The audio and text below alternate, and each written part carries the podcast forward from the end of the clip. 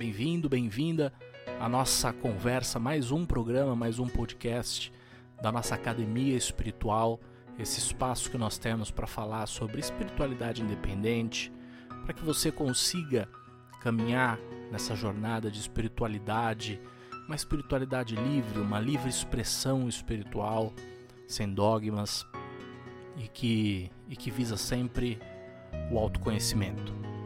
Nos últimos programas eu tenho falado um pouco sobre como nós podemos utilizar e como nós devemos encarar as nossas mediunidades, as nossas capacidades mediúnicas para uma busca interna e não externa, como muitas vezes é ensinado para nós.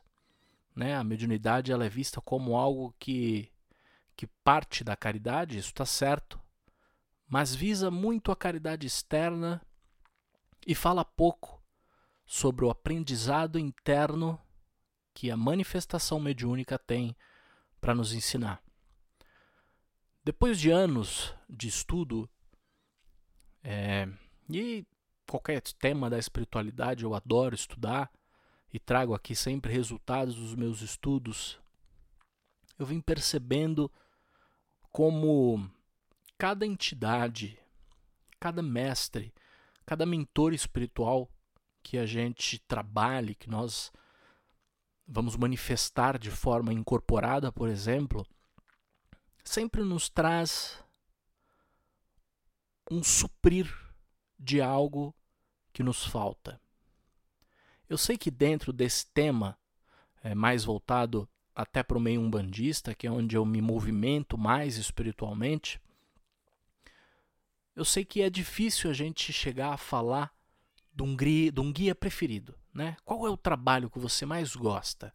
Você gosta mais de incorporar o preto velho, o caboclo, o exu, a pombagira, o baiano, o marinheiro? É muito difícil a gente escolher um preferido, né?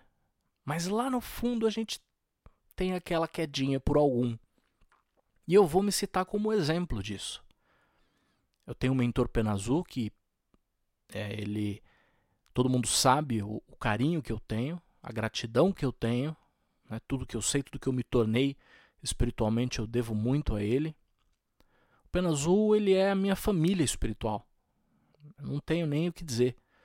Nós nos acompanhamos em encarnações e encarnações. Quando eu estou encarnado, ele está no plano espiritual. Quando ele está encarnado, eu estou no plano espiritual. E nós seguimos essa trilha há muitas e muitas vidas. Eu tive a bênção e o privilégio de ter essa memória é, acordada nessa vida. E nós compartilhamos um mestre em comum. Mas eu tenho que confessar, eu tenho uma queda especial no trabalho de Preto Velho. E aí eu tenho a honra, o orgulho de trabalhar com um mestre, um grande pai, um grande professor, Pai Joaquim de Angola. E o que, que eu quero dizer quando eu falo que essa nossa queda, né, essa nossa quedinha, tem muito a ver com algo que vai suprir uma deficiência nossa. Nós somos seres que encarnam, né, vêm para a Terra para aprender várias lições, para mudar, para evoluir, para crescer espiritualmente para crescer como um ser. E claro, nós temos os nossos desafios. Os nossos desafios são aqueles aspectos mais gritantes em nós e que a gente precisa trabalhar, precisa compreender e precisa sair da zona de conforto e mudar muitas coisas. E eu, claro, não sou diferente de ninguém, eu tenho os meus os meus desafios. E desde pequeno o meu grande desafio nessa vida foi trabalhar o meu excesso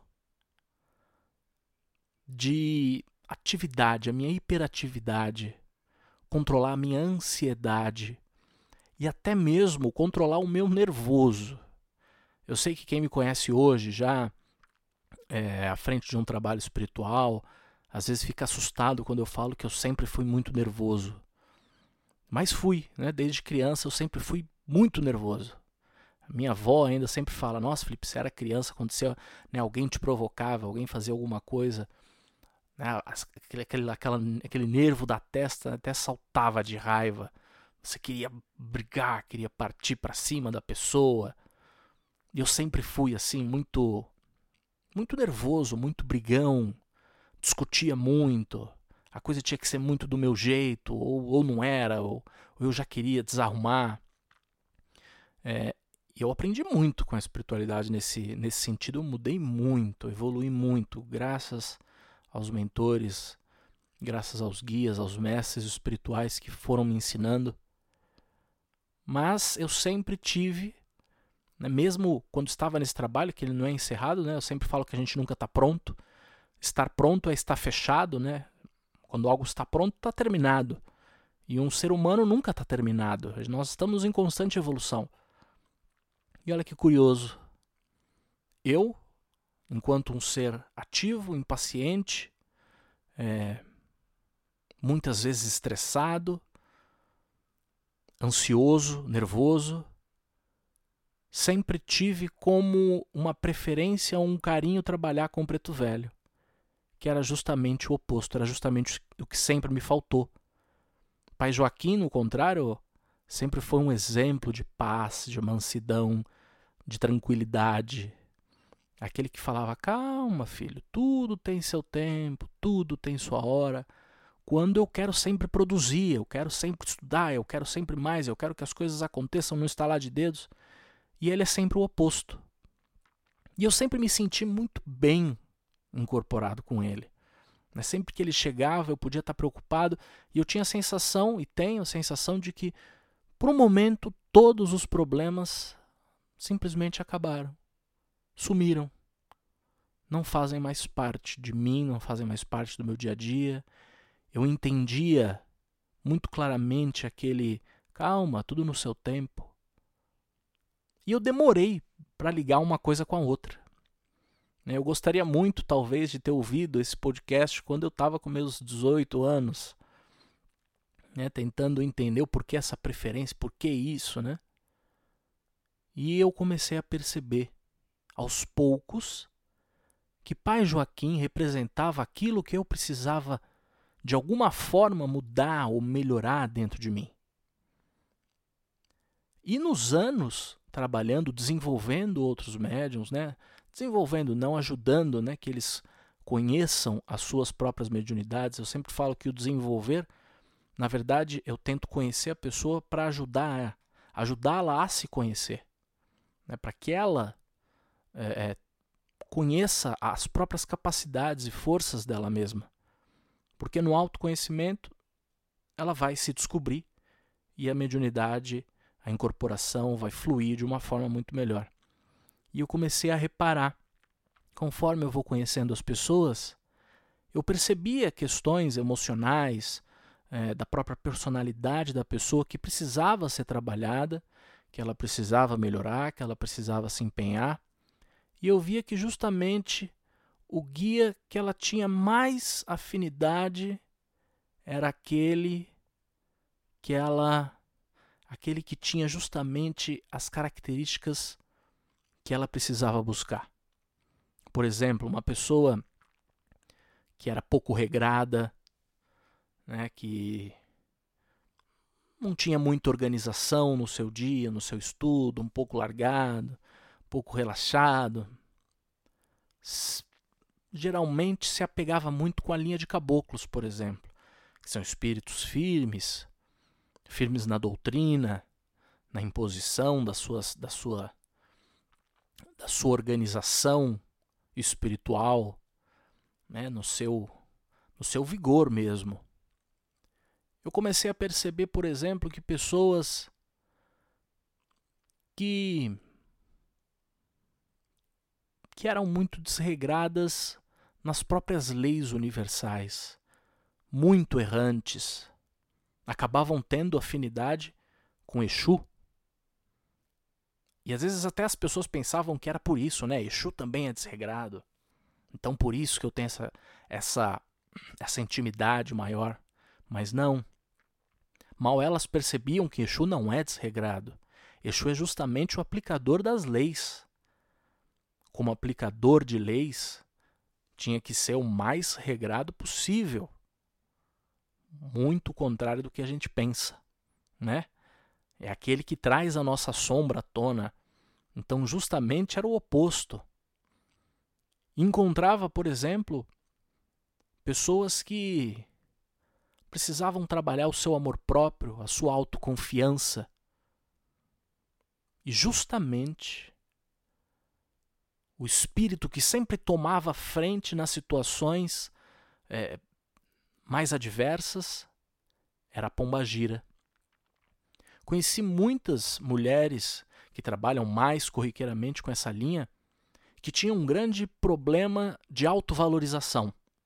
Se sentiam feias, se sentiam fora do, dos padrões né, que a sociedade impõe, não sentiam que tinham uma voz ativa, e muitas por personalidade e muitas por traumas, por traumas vivenciados na nossa sociedade. A gente sabe, eu sempre falo isso, o machismo, né, a ação contra as mulheres, talvez seja o preconceito mais antigo, mais sistematizado e mais enraizado em todas as sociedades. Você pode ver até nos Estados Unidos, o grande modelo né, da democracia, os negros, libertos, ex-escravos, ganharam direitos civis antes das mulheres. Ganharam direito a voto antes das mulheres. Né? Então, muitas que até hoje passam, infelizmente, por muitas situações de abuso, de agressão, seja física, seja verbal, seja sexual, seja a forma que for, que internalizaram aquilo como uma forma de trauma, né, uma forma de mágoa e começaram a flagelar a si mesmas, se impondo a pena de feias, de, de não atraentes, né, tentando às vezes até buscar isso de uma forma de se punir, né? Como a nossa cabeça é doida, né? A vítima se punindo e sempre espiritualmente, quando a gente ia trabalhar isso, quem pulava à frente? Pomba gira. E aí eu comecei a prestar atenção. Os guias que se colocam mais à frente em momentos cruciais e que nós inconscientemente nos apegamos mais a eles, são justamente aqueles que possuem as qualidades que nós precisamos lapidar em nós mesmos. Né? Aquelas, aquelas pessoas que faltavam a confiança, a confiança da sensualidade, né? tirando aquela parte de sexualidade que muita gente quer impor para a gira e não é verdadeiro, mas é a sensualidade do ser, da sua autovalorização, do seu, do seu amor próprio. Né? Muitas pessoas que tinham essa falha, que tinham essa lacuna, eu via que a preferência, ou mesmo o guia que se apresentava em frente, era Pombagira.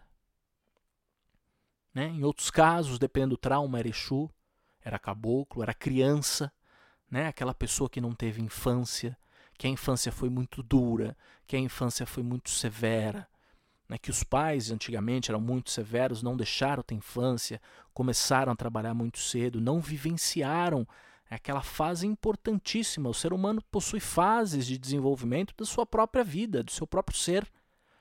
E muitos que foram tolhidos de viver essa infância, muitas vezes eu percebia que a criança vinha muito mais à frente. Né? E até quando ela incorporava, vinha com um choro muito forte, que é o ato de limpar. Vocês com certeza já viram crianças incorporando e elas sempre chorando, né? Algumas sempre chorando. Isso é tirar a mágoa de dentro do peito, é tirar aquela, né, aquela, aquela mancha energética de dentro de si. Então, eu, eu, eu dou essa dica. Trago esse tema hoje, que, como eu disse, gostaria de ter ouvido quando era jovem, de como a relação nossa com os mentores espirituais vão justamente de encontro com o desenvolvimento pessoal, que é justamente a grande proposta de desenvolvimento da filosofia pena azul que ele sempre me falou. sempre me falou que a incorporação não era um ato externo, mas um ato interno. Uma forma de internamente cada um de nós buscarmos o autoconhecimento para desenvolvermos o próprio ser. E desenvolvendo o ser, uma vez que nós tivéssemos desenvolvido o nosso ser, nós afinaríamos esse contato espiritual, abrindo portas, janelas para o mundo espiritual que iria fluir através de nós de forma harmônica, pacífica, tranquila, honesta, firme e com um grande aprendizado. E você que me ouve, que talvez está aí no seu desenvolvimento, está começando a desenvolver, está pensando em desenvolver, ou já trabalha, começa a prestar atenção, né? vai ficar como um exercício de casa. Começa a prestar atenção. Né? Que linha eu me apego? Que linha eu tenho aquele, sabe, aquele, que, aquele quezinho a mais? Aquela qualquer coisa mais que eu não sei dizer, mas que mexe comigo? mais que as outras. E não é demérito às outras, viu? Jamais, jamais. Eu amo incondicionalmente todos os mentores que cedem o seu tempo, o seu conhecimento, o seu espaço, sua, os seus talentos para nos ajudar. Mas quando você tiver essa honestidade de reconhecer em si mesmo aquele que fala, né, aquele que te, te diz algo a mais, observe as qualidades principais dele as características principais dele e depois se observe. Esse exercício vai precisar de uma extrema honestidade com você mesmo. Extrema. Como eu falei, eu levei muitos anos para perceber isso. Né? Claro, eu não tinha o caminho. Eu não tinha o caminho, que é o que eu estou. É, minha proposta de hoje é te dar esse caminho. Eu não tinha esse caminho, levei anos.